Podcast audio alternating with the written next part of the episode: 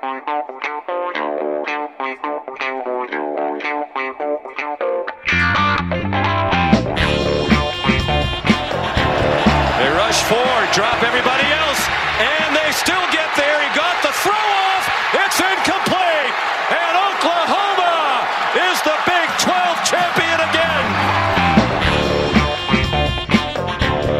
Entering this season, only 10 different teams had made the college football playoff in the first five seasons. So 10 teams in five years. And we saw several potential first timers fall off over the last, what, three, four weeks. Baylor, Utah, uh, Minnesota was in there. Only and LSU is the only first timer to hang on. They do grab that one seed. So LSU is now the 11th different team to make the playoff. So in six years of the playoff, about what one sixth of all Power Five teams have made the playoff. I don't know if I if you'd have asked me that five years ago, if I would have said that number would be higher or lower. I'm not really sure, but right now it's one sixth of all Power Five teams have made the playoff, and honestly, LSU was in the field even if they lost SEC championship game. So we knew coming into last weekend we would have at least an 11th different team in the playoff. So after entering that game, we already knew that LSU would be that first time participant. Andrew Dowdy, Chase Kitty back on the High Motor Podcast, talking here minutes after the final playoff rankings came out. It's going to be a quick episode here, and then we have a fun one planned for the midweek episode. I think it'll be fun. You should come back. We think that you'll like it. This episode right here is going to focus on two questions. The first one, number one, LSU is the 11th different team to make the playoff, like I said. So, really quickly, it's Alabama, Clemson, Oklahoma, Ohio State, LSU, Georgia, Oregon, Florida State, Michigan State, Notre Dame, and Washington. The 11 teams. Who's the 12th team? We don't even know when it could happen because I feel like we're reaching a point where the big boys have kind of been. We've had the outsider teams. We had Michigan State. We had Washington, but it feels like most of the big boys of college football have been each year. So this is the sixth year. Each year we've had at least one new team in the field. But now with those 11 teams off the board, we're kind of running out of options we don't even know when it'll happen next. So, Chase, question number one on this episode of the High Motor Podcast Who's going to be the 12th team and when is it going to happen? So, this is how I tried to approach this question when you asked me this. I thought, where are the vacuums in college football? It doesn't feel like Clemson is going to let go of the ACC anytime soon. For example, so I don't think it's wise to pick an ACC team. I know these conferences rebound faster than usual. I think some of that's a little overblown. I, I, think year to year there can be a lot of change from where a conference is to where it goes, up or down. So just because the ACC is down this year, I don't necessarily think it's going to suck next year too.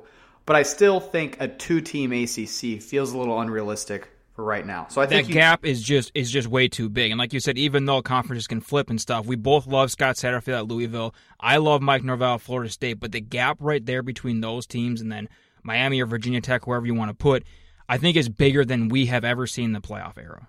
Yeah, and, and I'm struggling. I think the Big Ten could potentially get two in. Like, I don't think that's crazy, but I still think that Ohio State. I, I really have been impressed by the job Ryan Day has done this year. This doesn't. You tell me if you you disagree, but this doesn't just feel like you know the the wake of Urban to you, right? It really feels like he's done a good job this year, not just winning with Urban Meyer's guys and, some Urban Meyer sort of system, you know, afterburner stuff. It, it, feels like he's done a good job, right?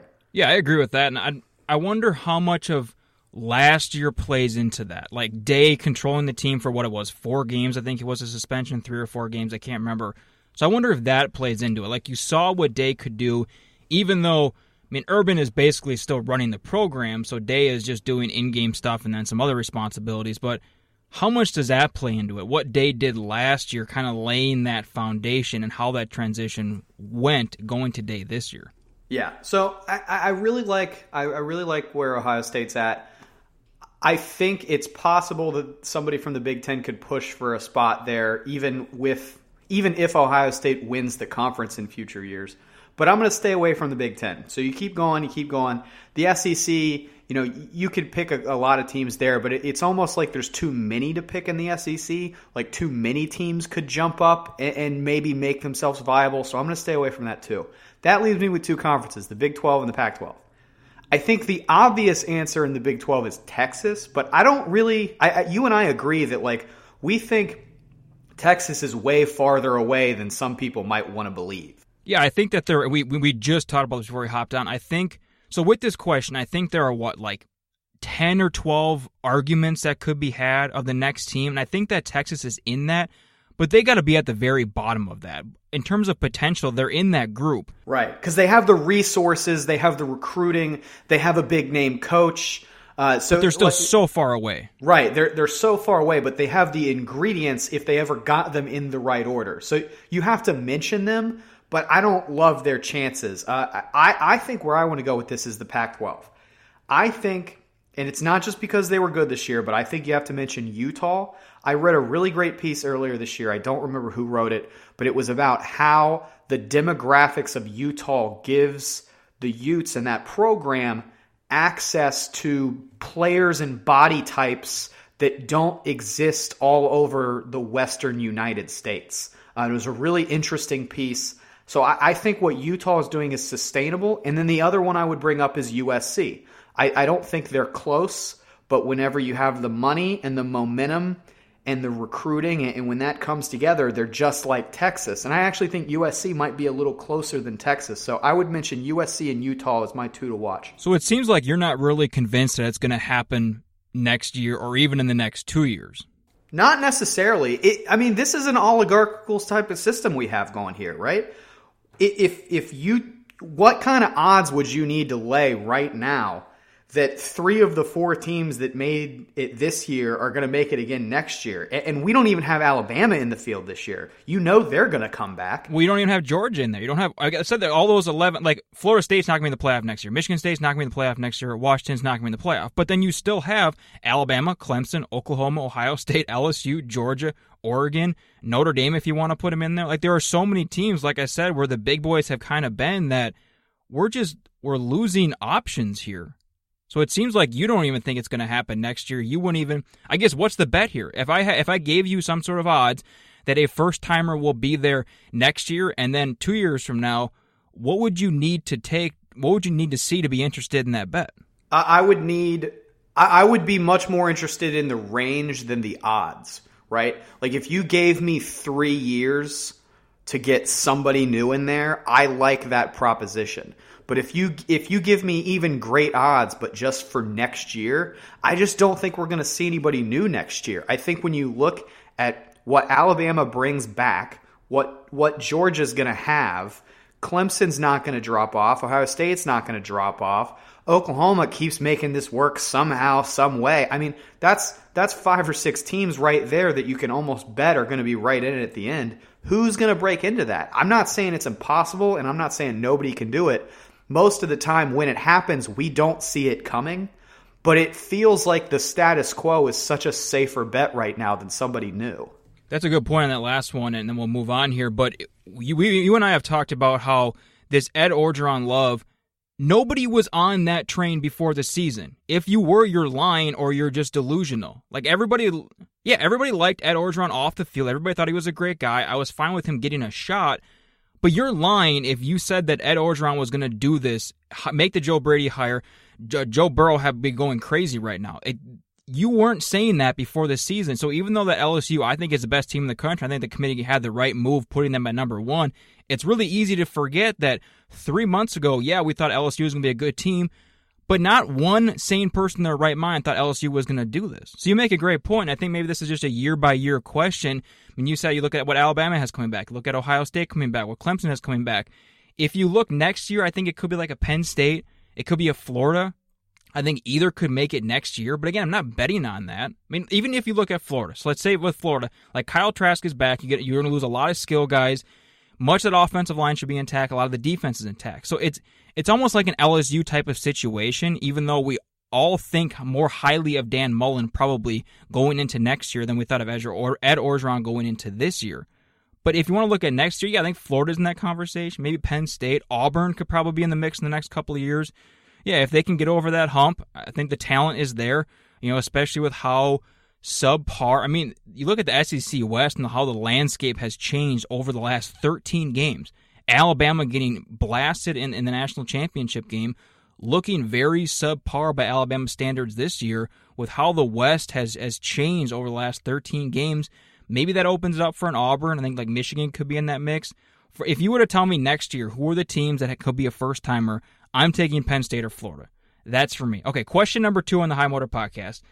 After this year, Chase, you personally, your personal opinion here, are you closer or are you farther away? Are you in the same spot with your opinion on playoff expansion to eight teams? And when I say expand, I'm saying we can we can either just talk generally eight teams and not talk specific formats if you want.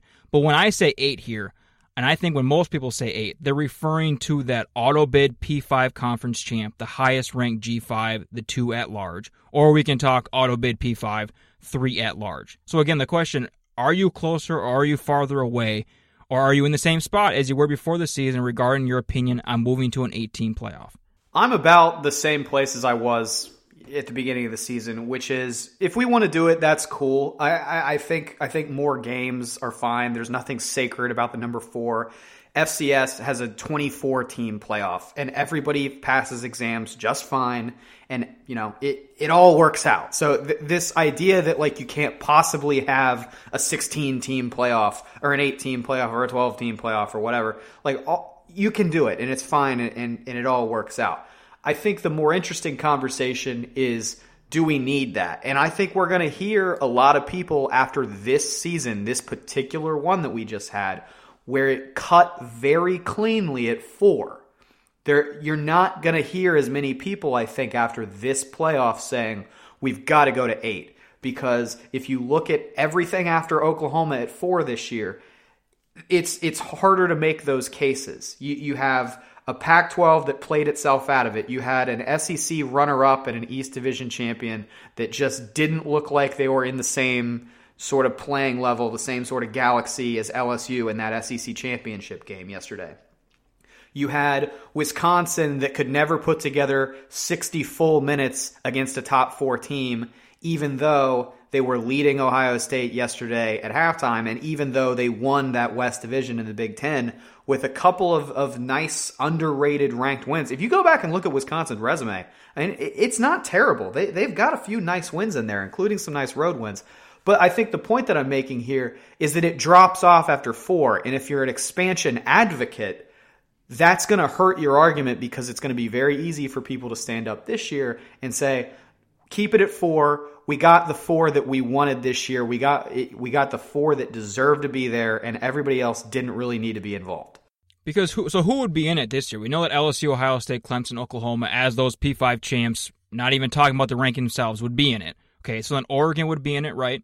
So those team those teams would be in it. If we're talking about highest ranked G5, we're we're talking here about two hours before they release the full top 25, but it will be Memphis. So Memphis will be in it if, with Oregon. If there's a G5 auto bid, Right, right. So if there's a highest ranked G5 auto bid, that's what we're talking here. I, I think it should be said that like the, the whole reason that this whole G5 auto bid thing came to light in the first place is because of what UCF did and how they put themselves right there in the mix in that top 10 and then they get a nice bowl win over a team that we all thought was really good.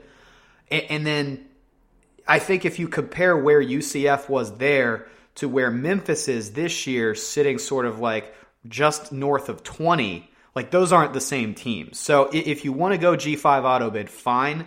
But I, I think the the more interesting argument to me is the three at larges that gives people the ability to put in a really good UCF team, but doesn't stick us with number 17 Memphis in an 18 playoff. Yeah, so we can, again we can talk either one you want. So let's let's get rid of the G5 for now and let's talk auto bid uh, P5s and then three at large. So this season, like I said, you're going to have LSU, Ohio State, Clemson, Oklahoma, and Oregon, depending on how the rest of the rankings shake out.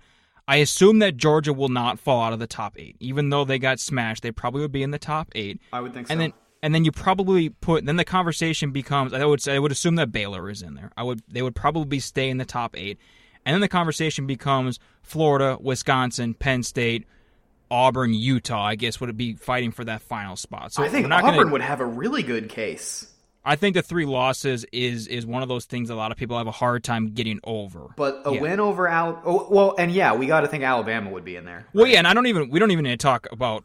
This is just a pointless argument. We're not going to yeah. sit here and say who would be in, but the the point remains. We can agree that Georgia and Baylor would probably be at large teams, right?